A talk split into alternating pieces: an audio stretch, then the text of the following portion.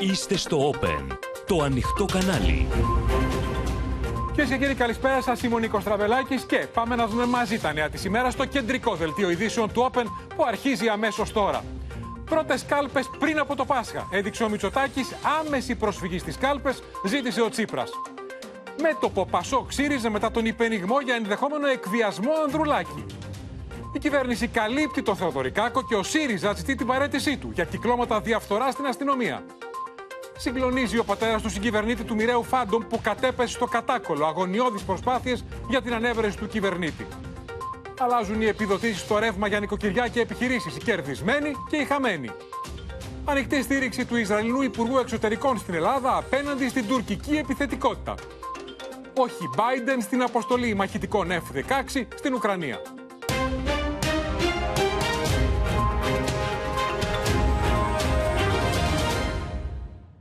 Νέο λάδι, κυρίες και κύριοι, στη φωτιά της θυελώδους προεκλογική σύγκρουσης έριξε σήμερα η κίνηση του Αλέξη Τσίπρα από το Ζάπιο να ζητήσει άμεση διάλυση της Βουλής και προκήρυξη εκλογών, κάνοντας λόγο για πρωτοφανή εκτροπή με τις υποκλοπές και κατηγορώντας τον Κυριάκο Μητσοτάκη ως καταχραστή της δημοκρατικής εξουσίας που, όπως είπε, του παραχώρησε ο λαός. Η κυβέρνηση επέστρεψε την κατηγορία περί εκτροπής, λέγοντας ότι ο πρόεδρος του ΣΥΡΙΖΑ επιχειρεί ξανά μετά το 2015 να καταστήσει την Ελλάδα τριτοκοσμική χώρα. Αλλά και το Πασόκ κατηγόρησε τον Αλέξη Τσίπρα για γκεμπελικές πρακτικές για την απόφασή του να απέχει ο ΣΥΡΙΖΑ από σήμερα από το νομοθετικό έργο της Βουλής. Την ίδια ώρα, ο Πρωθυπουργός από την Ιαπωνία έκανε μια συμβιλική δήλωση για το χρόνο των εκλογών, δείχνοντας πρώτες κάλπες 2 ή 9 Απριλίου. Από την μακρινή Ιαπωνία, όπου βρίσκεται με στόχο την προσέλκυση επενδύσεων, ο Κυριάκος Μητσοτάκης δεν άνοιξε τα χαρτιά του για τον χρόνο των εκλογών, ωστόσο προσδιορίσε το χρόνο της πρώτης ή της δεύτερης κάλπης. Κάποιες εκλογές θα γίνουν σίγουρα μετά το Πάσχα. Συνεργάτες του Πρωθυπουργού έλεγαν ότι αυτό είναι το τελευταίο μεγάλο ταξίδι του Κυριάκου Μητσοτάκη πριν από τις εκλογές, με το βασικό σενάριο για την πρώτη κάλπη να παραμένει 9η Απριλίου. Μεταφέρουμε την πρόταση της πιστείας από το Κοινοβούλιο στο λαό. Την ίδια ώρα, ο Αλέξης Τσίπρας από το Ζάπιο, σε έκτακτη συνέντευξη τύπου, ζητούσε από τον Κυριακό Μητσοτάκη να προκηρύξει άμεσα εκλογές, ενώ προχωρώντας σε μια κίνηση υψηλού συμβολισμού, ανακοίνωσε αποχή του ΣΥΡΙΖΑ από κάθε ψηφοφορία νομοσχεδίου στη Βουλή, με εξαίρεση την πρωτοβουλία για τη Χρυσή Αυγή. Στο δίλημα, επαναλαμβάνω, δημοκρατία ή εκτροπή, δεν θα απαντήσουν 156 βουλευτές της Νέας Δημοκρατίας, θα απαντήσουν 10 εκατομμύρια Ελληνίδες και Έλληνες. Ο κ. Μητσοτάκης οφείλει να προκηρύξει άμεσα εκλογές, αυτές να διεξαχθούν όπως το Σύνταγμα προβλέπει, εντός των επόμενων 20-21 ημερών, εντός του Φλεβάρι. Όσο λοιπόν αρνείται ο κ. Μητσοτάκης να προσφύγει σε εκλογές, ο ΣΥΡΙΖΑ δεν θα νομιμοποιεί το νομοθετικό έργο μιας κυβέρνησης που αποδεδειγμένα πια είναι κυβέρνηση εκτροπής. Η συζήτηση που διεξήχθη στη Βουλή μετά την υποβολή της πρότασης της πιστείας που κατέθεσε ο ΣΥΡΙΖΑ κατέληξε σε μια, κατέληξε σε μια δεινή κοινοβουλευτική, όχι όμως μόνο κοινοβουλευτική, αλλά και πολιτική ήττα του κυρίου Τσίπρα προσωπικά, ο οποίος πήρε πάνω του όλη τη διαδικασία από την αρχή μέχρι το τέλος. Και αποτελεί δεινή ήττα όχι μόνο επειδή η πρόταση απορρίφθηκε πανηγυρικά, αλλά γιατί φάνηκε ολοκάθαρα η γύμνια θέσεων και επιχειρημάτων τόσο του κυρίου Τσίπρα προσωπικά, όσο και του ΣΥΡΙΖΑ συνολικά. Σήμερα δήλωσε ότι θα απέχει από το Κοινοβούλιο, αποδεικνύοντας και πάλι την ανεύθυνη στάση του ΣΥΡΙΖΑ. Οι γκεμπελικές πρακτικές, λέγε λέγε κάτι θα μείνει, είναι πάντα στην εργαλειοθήκη των στελεχών και των επικοινωνιακών βραχιώνων της αξιωματικής αντιπολίτευσης. Η υπόθεση των υποκλοπών παραμένει το πρώτο θέμα στην αντιπολιτευτική ατζέντα του ΣΥΡΙΖΑ, με τον Αλέξη Τσίπρα να επιμένει ότι τα ερωτήματα για τις παρακολουθήσεις δεν θα μείνουν αναπάντητα από την επόμενη κυβέρνηση των δημοκρατικών δυνάμεων. Ο πρόεδρος του ΣΥΡΙΖΑ παραμείνθηκε των ενεργειών του, υποστηρίζοντας ότι ήταν καθόλου ανώμημες, υπερασπίστηκε τον πρόεδρο Τσαδαέ Χριστό Ράμο, ενώ αναρωτήθηκε στα χέρια ποιον βρίσκονται σήμερα τα αποτελέσματα των παρακολουθήσεων τόσο μέσω του κακόβολου λογισμικού Predator όσο και από την ΑΕΠ. Πού βρίσκονται τούτη την ώρα αυτές οι πληροφορίες των συνομιλιών, των συνδιαλέξεων, των καθημερινών επαφών; Επέλεξα έξι πρόσωπα και απέστειλα σχετική συμπληρωματική επιστολή με κριτήριο την ιδιότητά τους, τη θεσμική τους ιδιότητα, τη δολοφονία χαρακτήρα σε κάθε λειτουργό που ενδύμως κάνει αυτό που επιτάσσει το Σύνταγμα και η συνείδησή του. Ο κυβερνητικός εκπρόσωπος ζήτησε από τον πρόεδρο του ΣΥΡΙΖΑ να κάνει λίγο υπομονή, γιατί μπορεί να εκπλαγεί από τα αποτελέσματα της έρευνας της δικαιοσύνης. Με την ολοκλήρωση της δικαστικής διερεύνησης και της συγκεκριμένης υπόθεσης, θα έρθει για άλλη μια φορά η πικρή για τον κύριο Τσίπρα ώρα της πολιτικής αποτίμησης. Με απόφαση του Πρωθυπουργού τοποθετήθηκαν σήμερα οι δύο υποδιοικητές της ΕΕΠ. Στο απόλυτο κόκκινο λοιπόν το πολιτικό θερμόμετρο, ενώ Σοφία Βασουλάκη και Χρήστο Τσιγουρή απέχουμε ακόμα δύο και μήνες από τις πρώτες κάλπες. Αν, Σοφία, ερμηνεύουμε σωστά το χρησμό Μητσοτάκη από την Ιαπωνία. Ναι, Νίκο, αν ερμηνεύουμε όλοι σωστά αυτήν την λιτή αποστροφή του Κυριάκου Μητσοτάκη από την Ιαπωνία, καταλαβαίνουμε ότι οι πρώτες κάλπες της απλής αναλογική θα στηθούν 2 ή 9 Απριλίου και οι δεύτερες κάλπες μετά ε, τον Μάιο, 4-5 εβδομάδες μετά ε, τον Μάιο, όπου εκεί η κυβέρνηση εκτιμά ότι θα είναι αυτοδύναμη. Η εκτίμηση είναι, Νίκο, στην κυβέρνηση ότι μετά την πρόταση δυσπιστίας, από τον ΣΥΡΙΖΑ ε, βγαίνει ενισχυμένη, όχι μόνο γιατί καταψηφίστηκε από 156 βουλευτές, αλλά και γιατί ο κόσμος έχει πιστεί από την επιχειρηματολογία της α, κυβέρνησης και αγωνιά πια για την οικονομία και για τα μέτρα στήριξης που κατατρώουν το εισόδημά του. Αυτό είναι που ενδιαφέρει τους πολίτες και όπως λένε στην κυβέρνηση ε, αυτό που θα κάνουν από εδώ και στο εξής είναι να δουλεύουν μέχρι την τελευταία στιγμή προς όφελος των ε, Ελλήνων πολιτών. Κλείνοντας να σου πω ότι χαρακτηρίζουν ακραία κοινοβουλευτική πράξη αυτή που έκανε σήμερα ο Αλέξης Τσίπρας, που ανακοίνωσε ότι θα κάνει ο Αλέξης Τσίπρας, να απέχει δηλαδή από τις ε, ψηφοφορίες ε, σε όποιο νομοθετικό έργο φέρνει στην Βουλή η κυβέρνηση, παρομοιάζοντάς τον με, τον, με τις πρακτικές του Ντόναλτ Τραμπ. Θα σας ευχαριστήσουμε, Σοφία Βασουλάκη. Πάμε και στο ΣΥΡΙΖΑ, στο Χρήστο Τσιγουρή, να δούμε, Χρήστο, σε τι αποσκοπούσε η σημερινή κίνηση του Αλέξη Τσίπρα να ζητήσει τώρα, σήμερα, διάλυση της Βουλής και αυτό που είπε η Σοφία. Δηλαδή, να πει ότι από σήμερα ο ΣΥΡΙΖΑ απέχει από το νομοθετικό έργο. Με εξαίρεση την, ε, τη διάταξη για αποκλεισμό Κασιδιάρη από τις εκλογές. Νομίζω ότι σε μία από τις φράσεις που είπε ο κ. Τσίπρα σήμερα αποκαλύπτεται όλη η στρατηγική του. Ήταν η φράση Μεταφέρω την πρόταση μορφής στο λαό. Γιατί στο ΣΥΡΙΖΑ δεν θεωρούν φυσιολογικό ε, τις εικόνες που είδαν ε, να εκτιλήσονται στη συζήτηση της πρότασης δυσπιστίας στη Βουλή, όπου όπως λένε οι παρακολουθούμενοι χειροκροτούσαν και στήριζαν αυτούς που τους παρακολουθούσαν. Είναι σαφές ότι ο κύριος Τσίπρας, θεωρώντας ότι εξάντλησε τα κοινοβουλευτικά όπλα, απευθύνεται τώρα στο λαό, αύριο μια μεγάλη συγκέντρωση, πρώτη από μεγάλες συγκεντρώσεις στο Περιστέρι ε, και βέβαια εκεί θα επιχειρήσει να απευθυνθεί και στο προοδευτικό ακροατήριο και στους αναποφάσεις τους. Γιατί, όπως δείχνουν οι μετρήσεις, ένα μεγάλο μέρος των αναποφάσεων αλλά και του προοδευτικού κόσμου δείχνει ενοχλημένο και από την πρακτική των παρακολουθήσεων αλλά και από το τι ακολούθησε την γνωστοποίηση των παρακολουθήσεων και μετά. Σε ό,τι έχει να κάνει με την κριτική που διατυπώνει η Νέα Δημοκρατία για την σημερινή απόφαση. Στην Κουμουνδούρου υποστηρίζουν ότι ήταν ο κ. Μητσοτάκης το 2019 που είχε αποχωρήσει με τη Νέα Δημοκρατία από το κοινοβουλευτικό έργο για να απονομιμοποιήσει τις πρώτες, ε, τις τότε αποφάσεις της Βουλής. Ε, επιστρέφουν δηλαδή την κριτική για τον τραμπισμό Αλαγκρέκα που έχουμε ακούσει όλο το τελευταίο διάστημα. Και βέβαια Μάλιστα. υποστηρίζουν δεν μπορεί να κατα... κατηγορήσει κανείς για έλλειψη σεβασμού προς τον κοινοβουλευτισμό όταν έχει καλωδιώσει το μισό πολιτικό σύστημα της χώρας, ευρωβουλευτές, υπουργούς, δημοσιογράφους, επιχειρηματίες και τη στρατιωτική ηγεσία της χώρας. Ενδιαφέρον, Νίκο, για να κλείσουμε, ναι, ναι. έχει η απάντηση του Αλέξη Τσίπρα για την επομένη των εκλογών της πρώτης κάλπης, όπου φάνηκε, να επιμένει, όχι φάνηκε, το είπε καθαρά, πως θα σχηματίσει η κυβέρνηση αν ο ΣΥΡΙΖΑ είναι πρώτο κόμμα και όχι κατά ανάγκη, αν βγαίνουν τα κουκιά, είναι δεύτερος. Να σα ευχαριστήσουμε, Χρήστο Τσιγουρή. Τώρα, σφοδρή σύγκρουση προκάλεσε και σήμερα η αναφορά της εκπροσώπου του ΣΥΡΙΖΑ ότι πιθανή κυβερνητική συνεργασία Νέας Δημοκρατίας Πασόκ μετά τις εκλογές θα μπορούσε να είναι προϊόν εκβιασμού του Νίκο Ανδρουλάκη λόγω των υποκλοπών. Το Πασόκ είπε ότι δεν υπάρχει εκβιαζόμενος Ανδρουλάκης και έκανε λόγο για σταλινικές πρακτικές, ενώ και η κυβέρνηση χαρακτήρισε ανυπόστατα και ανούσια τα περί εκβιασμού του Προέδρου του Πασόκ. Ωστόσο, ο Αλέξης Τσίπρας έδωσε συνέχεια από το Ζάπιο, χρεώνοντας στον ίδιο τον Νίκο Ανδρουλάκη τις καταγγελίες περί εκβιασμού του για την παρακολούθησή του. Η φωτιά που άναψαν οι υπενιγμοί από τον ΣΥΡΙΖΑ για πιθανότητα εκβιασμού μέσω των υποκλοπών του Νίκου Ανδρουλάκη για να συμπλέψει μετεκλογικά με τη Νέα Δημοκρατία σήμερα είχε συνέχεια. Εμείς δεν θεωρούμε κανέναν εκβιαζόμενο. Τα είπε ο ίδιος ο αρχηγός του Πασόκ.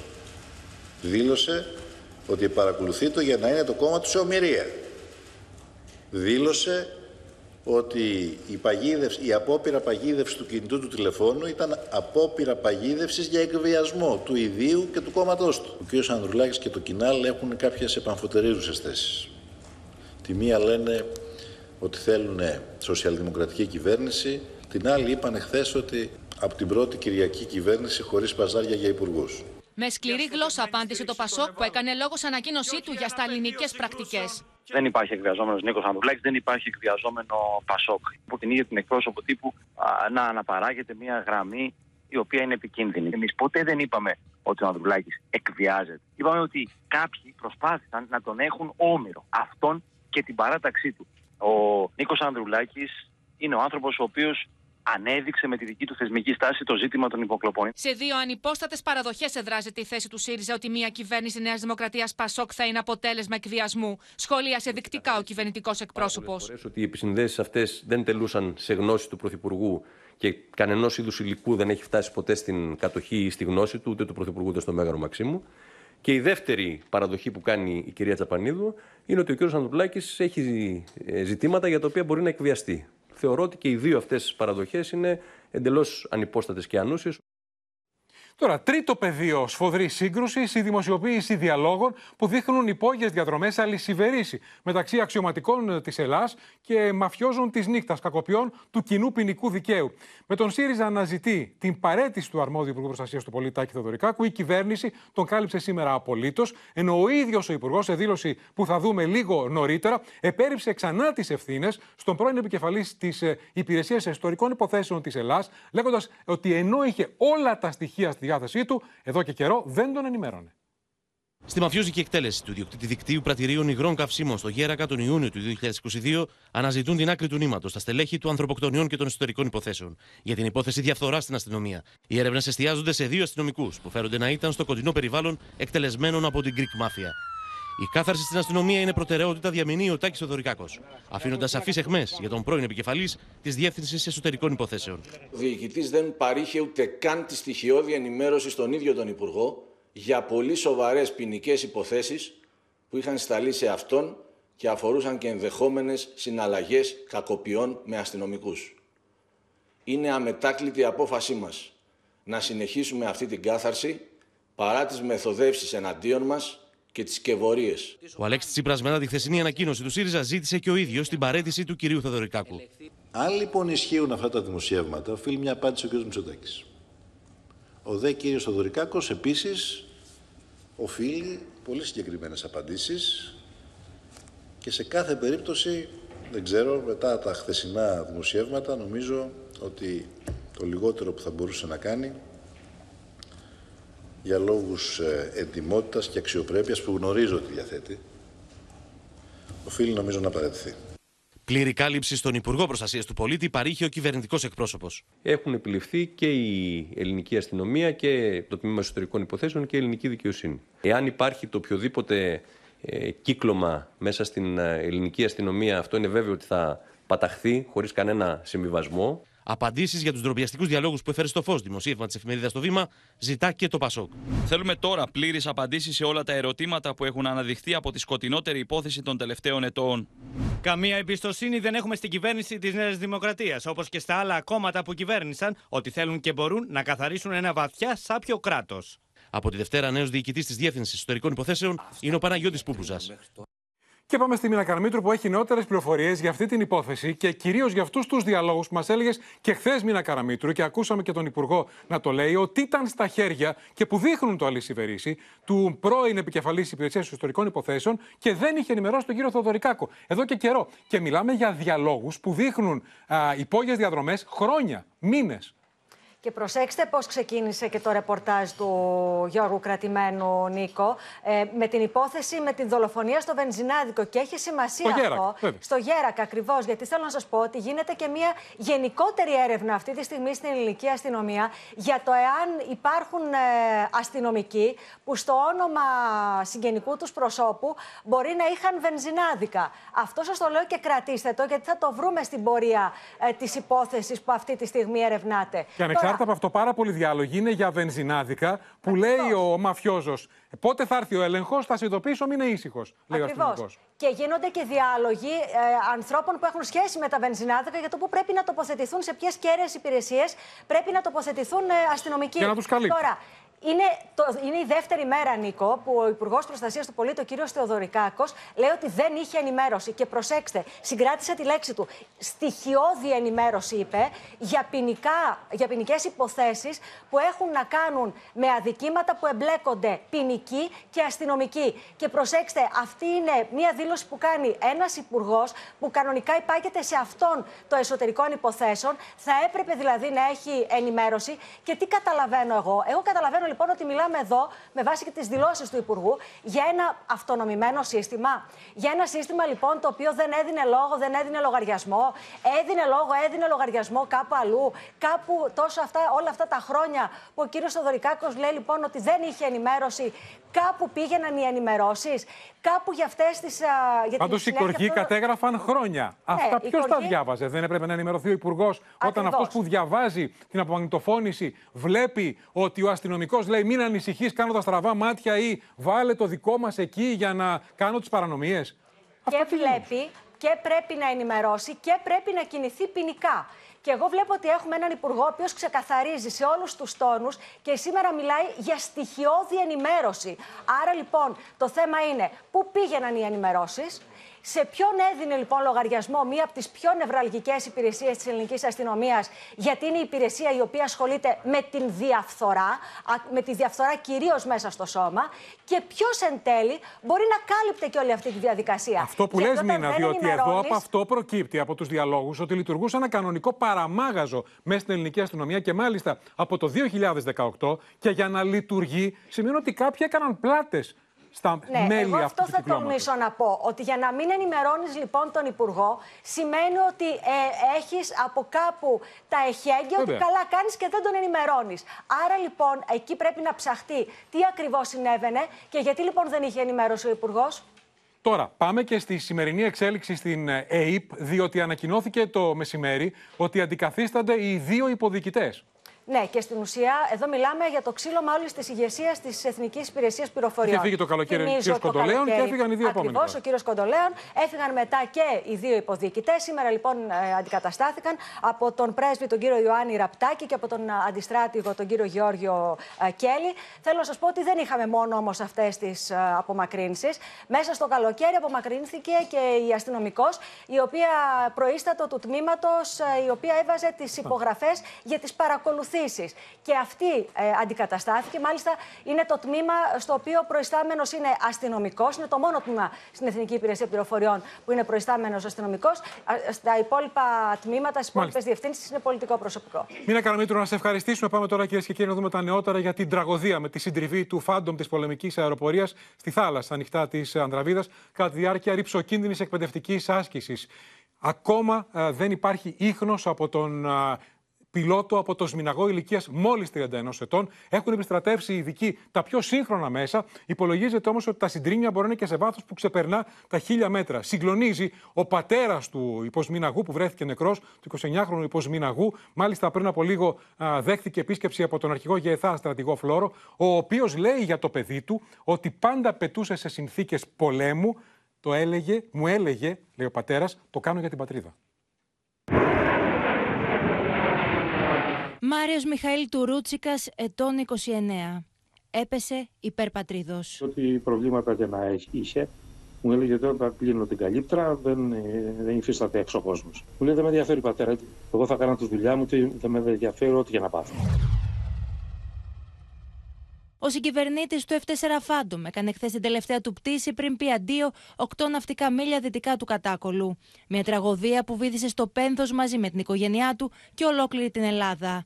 Ο πατέρας του, λίγες ώρες μετά το χαμό του γιού του, θυμάται τις τελευταίες του στιγμές. Είχα προβληματιστεί μια μέρα μόνο. Είχε βλάβει το αεροπλάνο και έκανα αναγκαστική προσγείωση στη Σούδα. Οι έρευνες για τον εντοπισμό του κυβερνήτης Μιναγού Στάθη Τσιτλακίδη συνεχίζονται σταμάτητα, χωρίς δυστυχώς έως τώρα να υπάρχει κάποιο αποτέλεσμα. Εκτός από τα εναέρια και τα πλωτά μέσα, από νωρίς το πρωί επιχειρεί στο σημείο υποβρύχιο ντρόουν με πέντε δίτες, ενώ τα επόμενα 24 ώρα θα φτάσει στο σημείο και το ωκεανογραφικό του πολεμικού ναυτικού ναυτίλος. Δεν γνωρίζω τίποτα, δεν έχω εικόνα. Χθες το βράδυ, μίλησα όπως κάθε μέρα.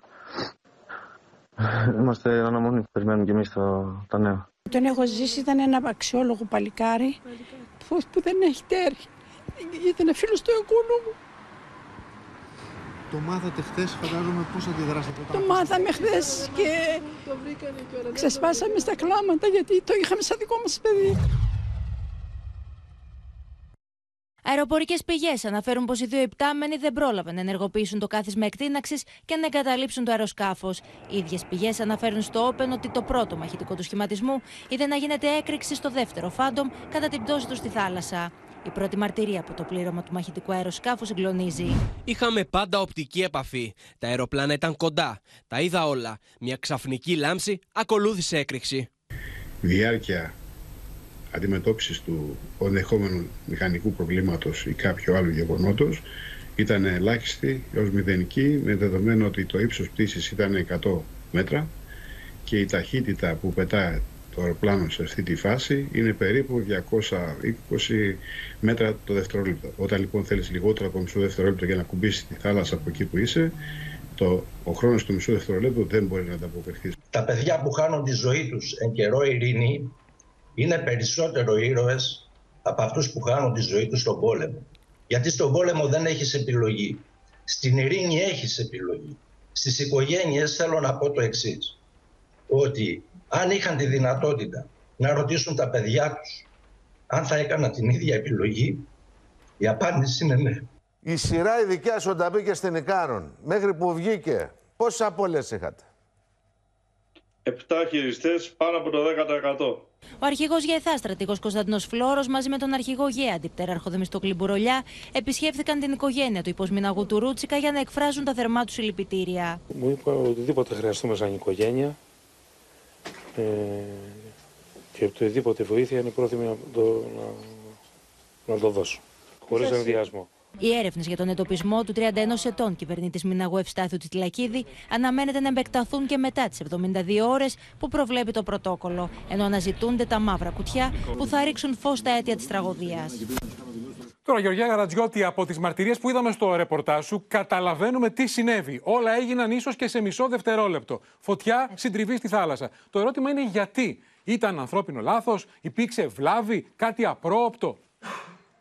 Είναι πολλά τα ερωτήματα, Νίκο, τα οποία τα αναζητά τόσο η πολεμική αεροπορία, όσο και οι γονείς, οι οικογένειες των υπτάμενων που, του υπτάμενου μάλλον που έχασε τη ζωή του και του αγνοούμενου που ακόμα συνεχίζονται α, οι έρευνες. Ε, αν υπήρξε λοιπόν μια μηχανική βλάβη, αν ήταν ανθρώπινο λάθος πάνω σε μια τόσο απαιτητική και ρηψοκίνδυνη άσκηση, σε χαμηλό ύψος, μόλις 100 μέτρα από την επιφάνεια της θάλασσας, με τόσο σκληρούς ε, ελιγμούς και σε τόσο μεγάλες ταχύτητες όπως ακούσαμε στο βίντεο. Έχει συσταθεί λοιπόν με ειδική Επιτροπή γι' αυτό, αλλά φως ε, στα αίτια της τραγωδίας θα δώσουν, όπως μου έλεγαν, αν βρεθούν κομμάτια από το αεροσκάφος, μεγάλα κομμάτια από το αεροσκάφος, από τα συντρίμια, όπως για παράδειγμα ο κινητήρας. Από τον κινητήρα, λοιπόν, αν βρεθεί, μπορούμε να εξάγουμε ασφαλή συμπεράσματα για το αν λειτουργούσε την ώρα της πρόσκρουσης. Όπως και οι ενδείκτες των οργάνων του πιλωτηρίου. Θα μπορούμε να δούμε και εκεί τι συνέβαινε την ώρα εκείνη πριν ακριβώς ε, πέσει το αεροσκάφος. Δύσκολη αποστολή, γιατί είναι πολύ βαθιά εκεί η θάλασσα. Πάνω από χίλια μέτρα μπορούν τα συντρίμια. Έτσι είναι, είναι μια πολύ δύσκολη περιοχή. Το βάθος είναι πάρα πολύ μεγάλο. Υπάρχει τάφρος χιλίων μέτρων, ενώ υπάρχουν επίσης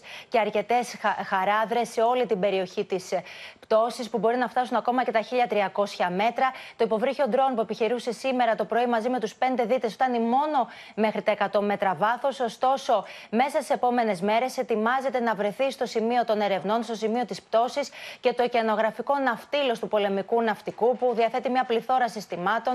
Α, τα, ε, και μεταξύ αυτών των συστημάτων υπάρχουν κάποια τα οποία μπορούν μέσω του ήχου της θάλασσας να εντοπίσουν μέταλλα. Οπότε θα βρεθεί και αυτό στο σημείο των ερευνών, ενώ όπως μαθαίνω θα επεκταθούν οι έρευνες για περισσότερες ημέρες. Γεωργία Γαρατζιώτη, να σε ευχαριστήσουμε τώρα. Πάμε στα ελληνοτουρκικά, κυρίες και κύριοι, για να δούμε το απόλυτο μήνυμα στήριξης που ε, έδωσε σήμερα, έστειλε σήμερα στην ελληνική πλευρά ο Ισραηλινός Υπουργός Εξωτερικών μετά τη συνάντησή του με τον Νίκο Δένδια στο Ισραήλ. Απόλυτη στήριξη με τον Υπουργό Εξωτερικών να στέλνει νέο αυστηρό μήνυμα στην Άγκυρα και λίγο πριν αναχωρήσει για το Ισραήλ να εκφράζει φόβους για τον κίνδυνο ατυχήματος λόγω της έντασης που προκαλούν οι Τούρκοι στο Αιγαίο. We see our relations with the Greek is a strategic one. Israel and Greece are not only close neighbors. Israel and Greece fulfill an important role in the stability and security of the Eastern Mediterranean and are close ally standing by each other in time of peace and crisis. Ξεκάθαρο μήνυμα απόρριψη των τουρκικών διεκδικήσεων και των απειλών σε βάρο τη Ελλάδα έστειλε ο Ισραηλινό Υπουργό Εξωτερικών στην κοινή συνέντευξη τύπου που έδωσαν με τον Νίκο Δένδια στην Ιερουσαλήμ. My friend Nikos, that Israel supports the uh, sovereign rights and territorial integrity of Greece. Israel believes that this agreement should be resolved through dialogue and diplomacy. Η ανοιχτή στήριξη του Υπουργού Εξωτερικών του Ισραήλ στην Ελλάδα, εδώ στα Ιεροσόλυμα, σφραγίζει την γεωστρατηγική συνεργασία των δύο χωρών στην Ανατολική Μεσόγειο.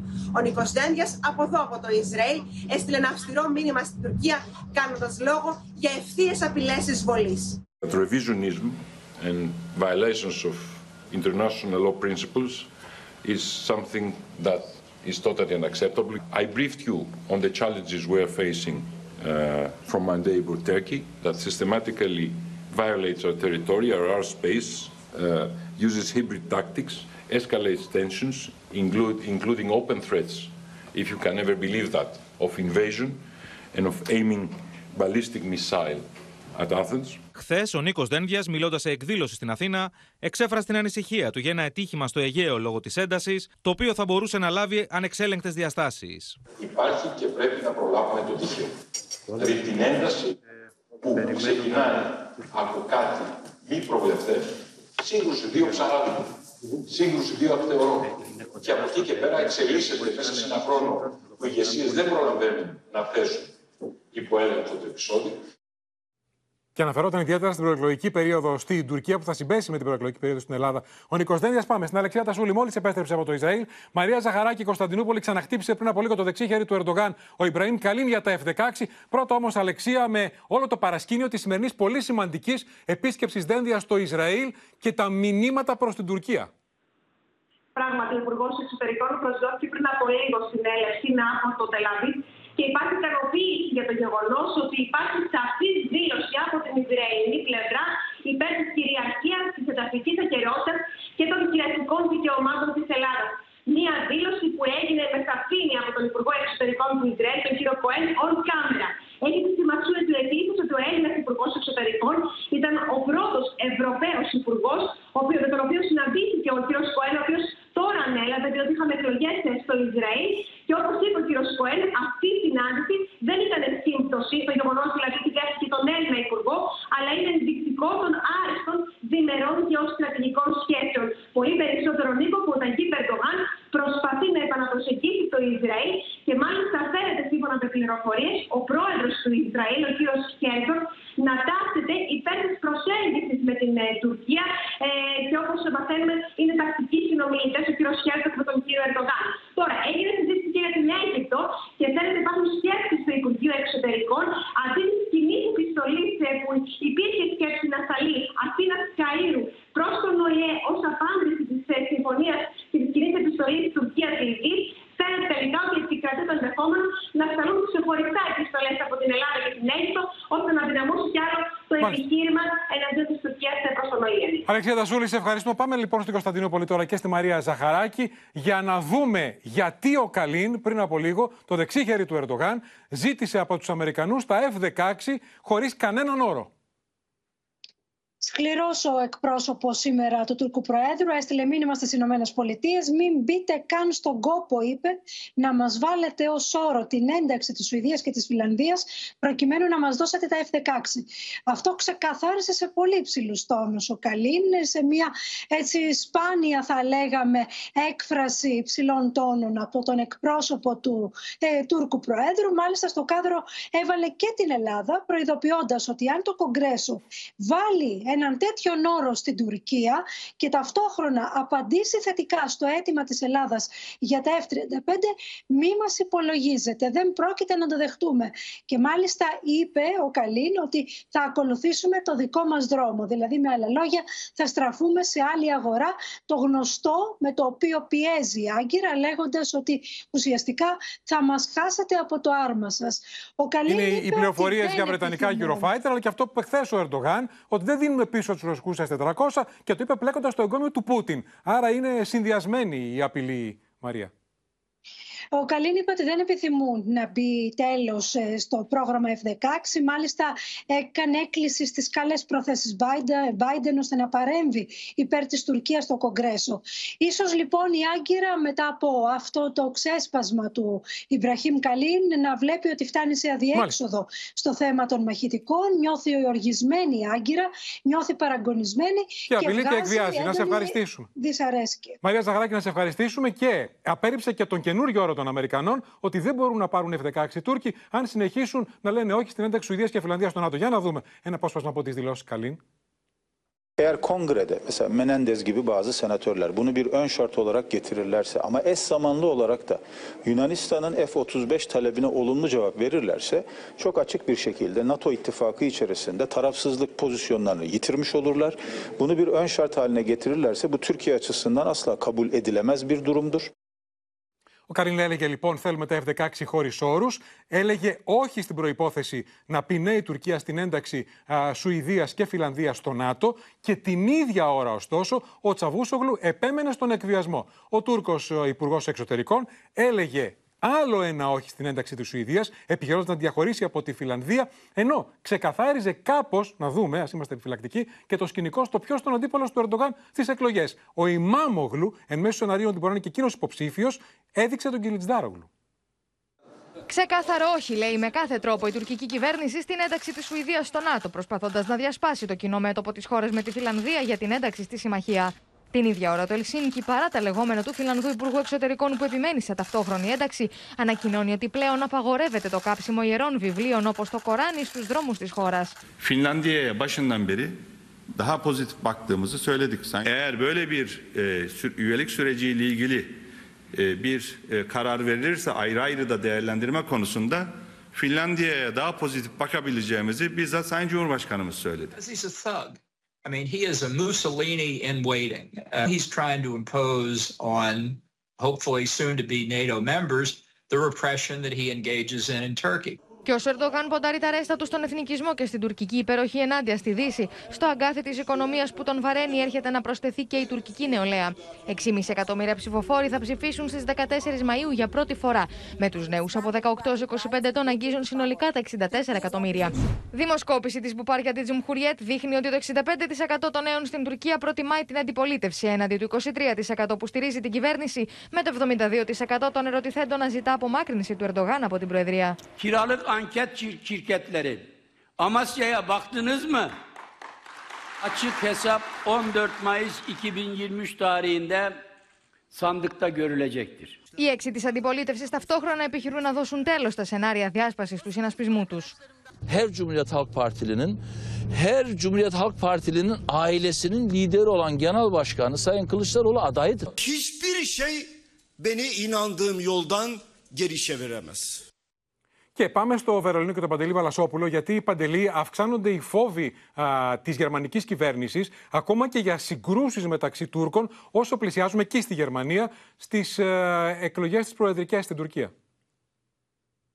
Ναι, καλησπέρα. Αυτή είναι η φόβη των μυστικών υπηρεσιών ότι μπορεί να έχουμε ένα κλίμα ηλεκτρισμένο στη Γερμανία όσο πλησιάζουμε προς τις τουρκικές εκλογές. Γιατί, γιατί ήδη έχουν ρίξει λάδι στη φωτιά εδώ στη Γερμανία αξιωματούχοι του ΑΚΠ, του κόμματος του κ. Ερντογκάν, πράγμα που έχει ανησυχήσει όχι μόνο τις μυστικές υπηρεσίες, όχι μόνο την αστυνομία, αλλά και τους πολιτικούς εδώ στη Γερμανία, οι οποίοι ζητούν από την Τουρκία να σεβαστεί το γεγονός ότι είναι μια ξένη χώρα η Γερμανία. Δεν μπορούν εδώ να κάνουν ε, προεκλογικό αγώνα με μηνύματα μίσους όπως είδαμε τις τελευταίες ημέρες. Και να σου πω και κάτι άλλο, Νίκο, επειδή έχουμε και τους επίσημους αριθμούς, υπήρξε τεράστια αύξηση των Τούρκων πολιτών το 2022 που ζήτησαν άσυλο στη Γερμανία. Μία αύξηση 175%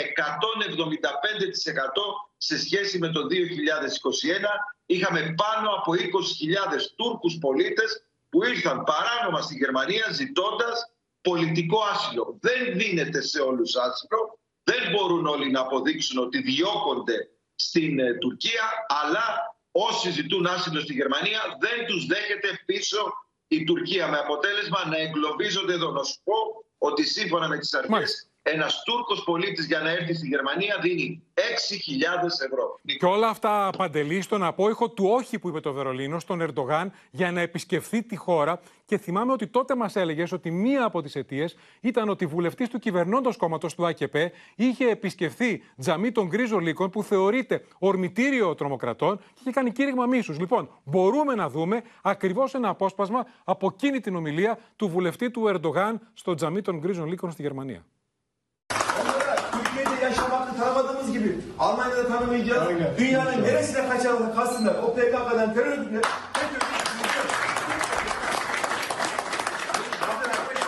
Bunların dini imanı yok. Bak iki tane çok tehlikeli. Bir tanesi PKK, kitapsız, Allahsız, din düşmanı.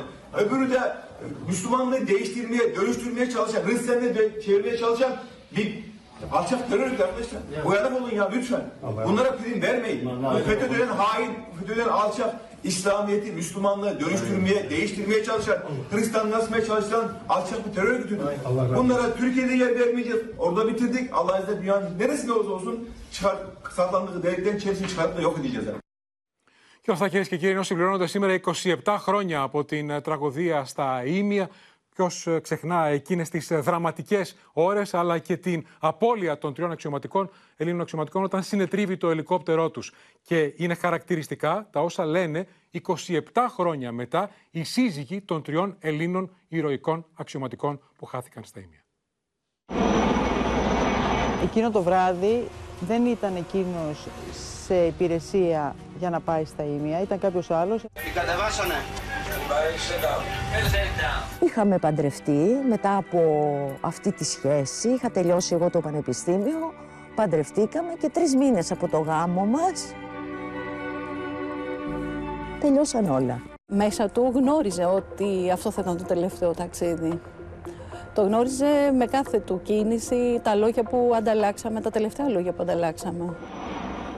27 χρόνια από τα Ήμια. Οι σύζυγοι των τριών πεσόντων αξιωματικών του πολεμικού ναυτικού που χάθηκαν στο βωμό του καθήκοντος μιλούν για πρώτη φορά. Για εκείνες ήταν οι άνθρωποι τους. Για την υπόλοιπη Ελλάδα, ήρωες που έπεσαν υπέρ πατρίδο. Οι περιγραφές τους συγκλονίζουν. Ήρθε ο πατέρας μου και με ρώτησε σε ποιο, αν ξέρω σε ποιο καράβι είναι ο Χρήστος. Του είπα ότι ξέρω ότι είναι στη φραγάτα Ναβαρίνο.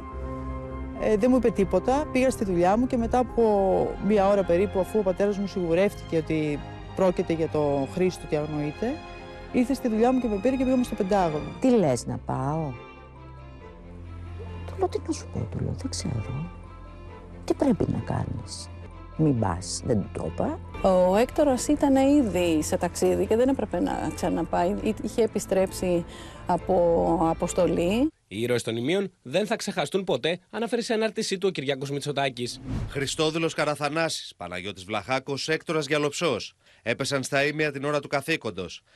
27 χρόνια μετά, η μνήμη τους είναι ζωντανή στις καρδιές όλων μας. Δεν θα τους ξεχάσουμε ποτέ. Παρακαλώ να τηρήσουμε ενός λεπτού σιγή. Με ενός λεπτού σιγή, η Ολομέλεια της Βουλής τίμησε τη μνήμη των πεσόντων στα ίμια αξιωματικών του πολεμικού ναυτικού. Σύγχρονοι Παπανικολίδες έδειξαν στον κόσμο όλο πώς είναι να νιώθεις ελεύθερος και πώς υπερασπίζεις την ελευθερία σου. 27 χρόνια μετά η νύχτα των ημείων έχει γραφτεί στην ιστορία ανεξίτηλα με τα ονόματα των τριών αξιωματικών. Βλαχάκος, Διαλοψός, Καραθανάσης. Πάμε τώρα κυρίες και κύριοι στο ειδικό δικαστήριο που συνεχίζει για δεύτερη μέρα τη μαραθώνια απολογία του ο πρώην αναπληρωτής Υπουργός Δικαιοσύνης Δημήτρης Παγκελόπουλο, που είναι στο εδόλιο για την υπόθεση της Νοβάρτης. Έλενα Γαλάρη θα μας ενημερώσει, Έλενα.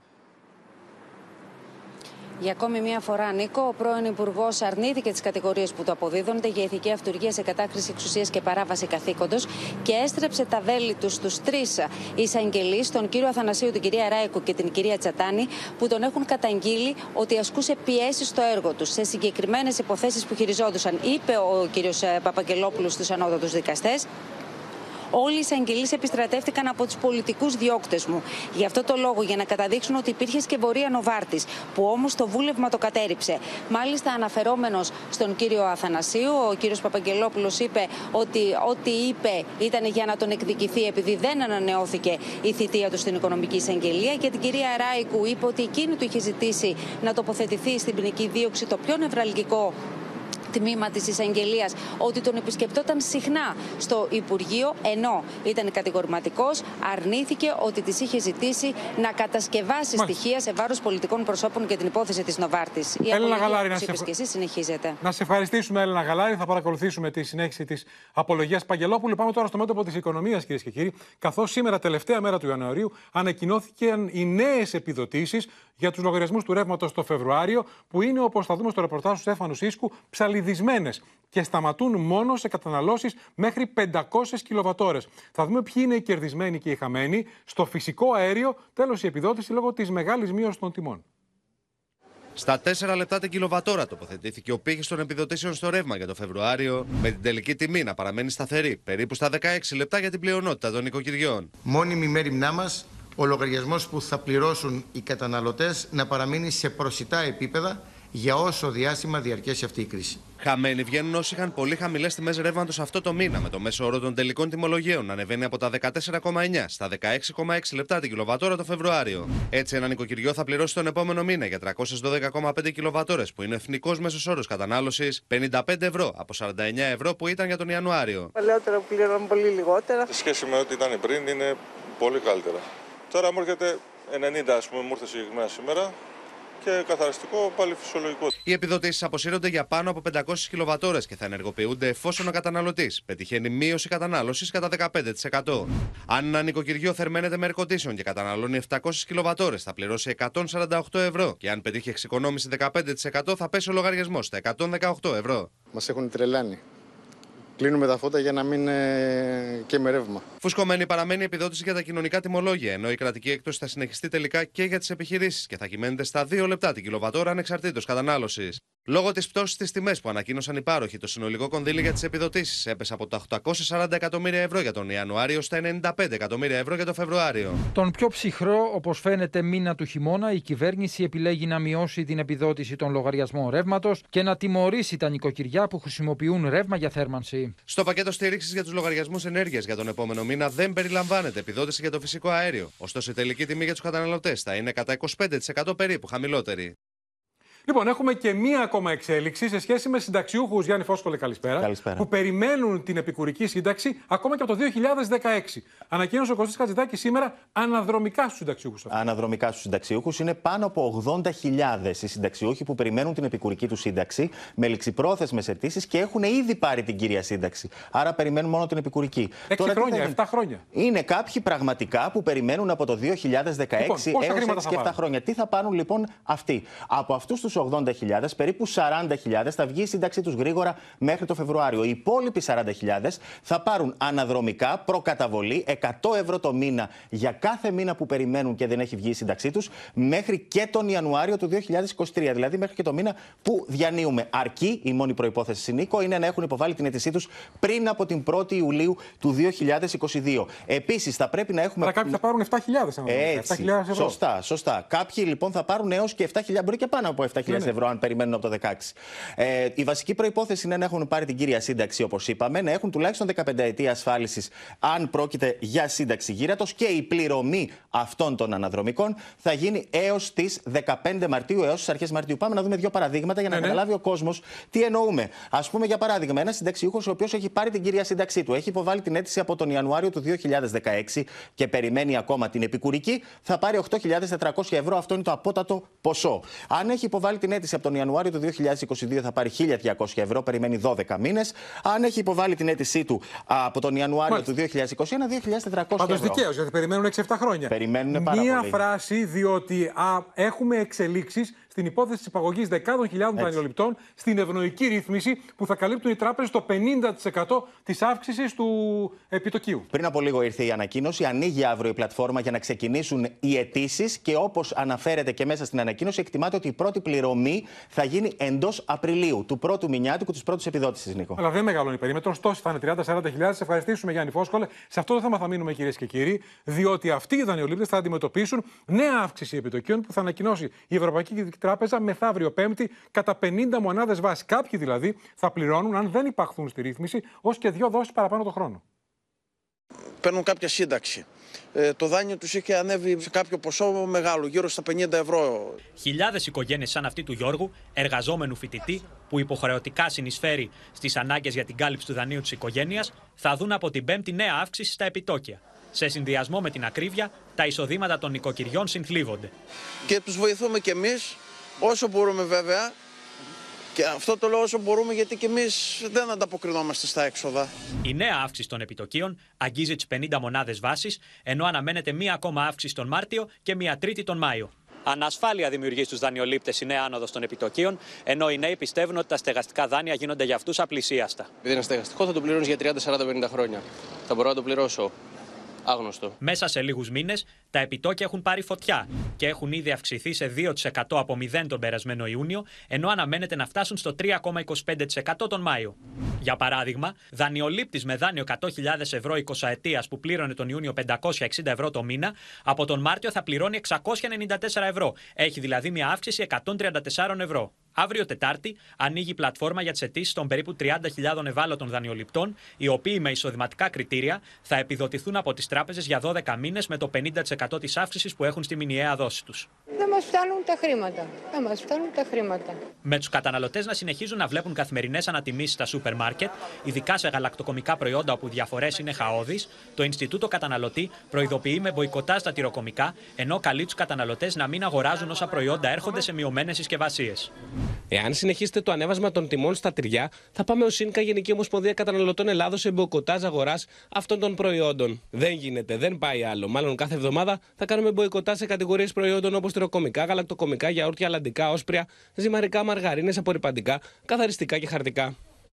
Τώρα, στα μέτωπα του πολέμου στην Ουκρανία, ο Biden απέρριψε κατηγορηματικά το αίτημα Ζελένσκι να πάρει η Ουκρανία F-16. Αντίθετα, ανοίγει παράθυρο ο Μακρόν, που βλέπει σήμερα στο Παρίσι τον Ουκρανό Υπουργό Άμυνας. Ο Πρωθυπουργός, ο κ. Μητσοτάκης από την Ιαπωνία, απέκλεισε το ενδεχόμενο να στείλει στην Ουκρανία η Ελλάδα άρματα μάχης Λέοπαρντ. Με μία μόνο λέξη, ο Αμερικανός πρόεδρος επεδίωξε να σβήσει τη σπίθα που άναψαν βρετανικά και γαλλικά δημοσιεύματα για την ενίσχυση των Ουκρανών με μαχητικά αεροσκάφη. Την ίδια στιγμή, πάντως, ο Ουκρανός Υπουργός Άμυνας Ρέσνικοφ ενέτεινε την πίεση κατά την επίσκεψή του στο Παρίσι, με τον Εμμανουέλ Μακρόν να εμφανίζεται επιφυλακτικός. Ce ne soit pas escalatoire. C'est-à-dire que les équipements que nous livrions ne soient pas de nature à euh, toucher le sol russe, mais bien à aider à l'effort de résistance et de protection du sol ukrainien. Το Κίεβο, σύμφωνα με τον Υπουργό Εξωτερικών Δημήτρη Κουλέμπα, αναμένει την παράδοση 120 με 140 αρμάτων μάχης δυτικού τύπου από 12 συνολικά χώρες. Με τον Έλληνα Πρωθυπουργό Κυριάκο Μητσοτάκη να ξεκαθαρίζει πως η Αθήνα δεν πρόκειται να αποστείλει Λέοπαρντ 2 στην Ουκρανία. Έχουμε παράσχει σημαντική στρατιωτική υποστήριξη στην Ουκρανία, όπως τεθωρακισμένα οχήματα μεταφοράς προσωπικού. Αλλά δεν θα παράσχουμε άρματα μάχης Leopard 2 για τον απλούστατο λόγο ότι είναι απολύτως απαραίτητα για την άμυνά μας. Οι Ουκρανοί ευελπιστούν πως με τα δυτικά άρματα μάχης μπορούν να αντιστρέψουν την εικόνα στα μέτωπα. Εκεί όπου η Μόσχα υποστηρίζει πως κατέλαβε μια ακόμη πόλη στο Ντονιέτσκ και ότι οι Ουκρανικές δυνάμεις υποχώρησαν από τα προάστια της Ζαπορίζια στη διαδρομή προς Ντονιέτσκ και Λουγκάνσκ. Τα Ουκρανικά στρατεύματα εγκατέλειψαν την πρώτη γραμμή άμυνας σχεδόν σε όλα τα σημεία και κινήθηκαν σε έτοιμες θέσεις στη δεύτερη και τρίτη γραμμή. Σύμφωνα με τη στρατιωτική διοίκηση, οι ρωσικές δυνάμεις ελέγχουν το 70% της περιφέρειας της Ζαπορίζια, ενώ η πόλη παραμένει υπό Ουκρανικό έλεγχο. Λοιπόν, έχουμε εξέλιξη. Θανάσης Αυγερινός Μόσχα, από τον οποίο θα ξεκινήσουμε. Αδαμαντία Λιόλιου. Θανάση, η τελευταία εξέλιξη είναι μία μεταφορά μηνύματος μεταξύ Μπλίνκεν Λαυρόφ μέσω Αιγύπτου.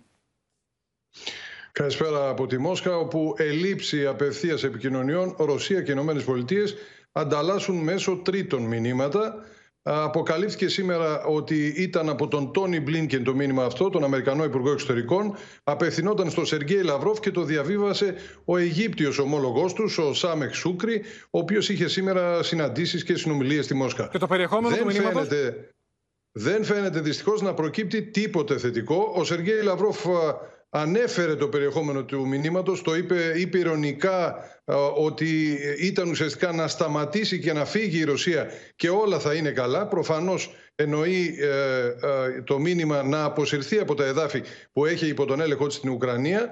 Ο Σεργέη Λαυρόφ α, δημόσια και κατηγορηματικά α, και με πολύ καυστικό τρόπο το απέρριψε.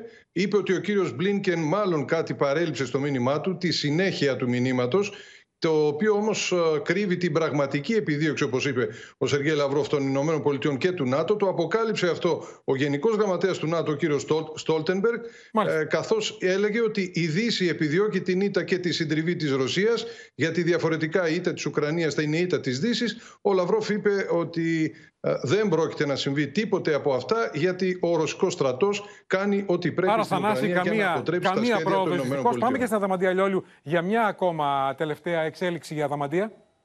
Είδαμε, Νίκο, ότι ο Αμερικανό πρόεδρος Τζο Μπάιντεν απέκλεισε κατηγορηματικά το ενδεχόμενο της αποστολής των μαχητικών F-16 στην Ουκρανία. Στη συνέχεια, όμως, σε ερώτηση δημοσιογράφου, είπε ότι για τα αιτήματα της Ουκρανίας σε όπλα το παρόν χρονικό διάστημα θα έχει ο ίδιος συνομιλία με τον Ουκρανό πρόεδρο, τον ε, Βολοντίμιρ Ζελένσκι. Και καταλαβαίνουμε λοιπόν ότι η προτεραιότητα της Ουκρανίας αυτό το διάστημα είναι να προμηθευτεί και πυράβλους μεγάλου βεληνικού, όπως και μαχητικά αεροσκάφη. Ο Δημήτρη Κουλέμπο, Υπουργός Εξωτερικών της χώρας, μάλιστα έδωσε εντολή και στους διπλωμάτες και στους αξιωματούχους της χώρας να βρίσκονται σε συνομιλίες και σε διαπραγματεύσεις με τους συμμάχους για το σκοπό αυτό. Και πρώτος πήρε τη σκητάλη ο Λέξη Ρέσνικοφ, Υπουργός Άμυνας.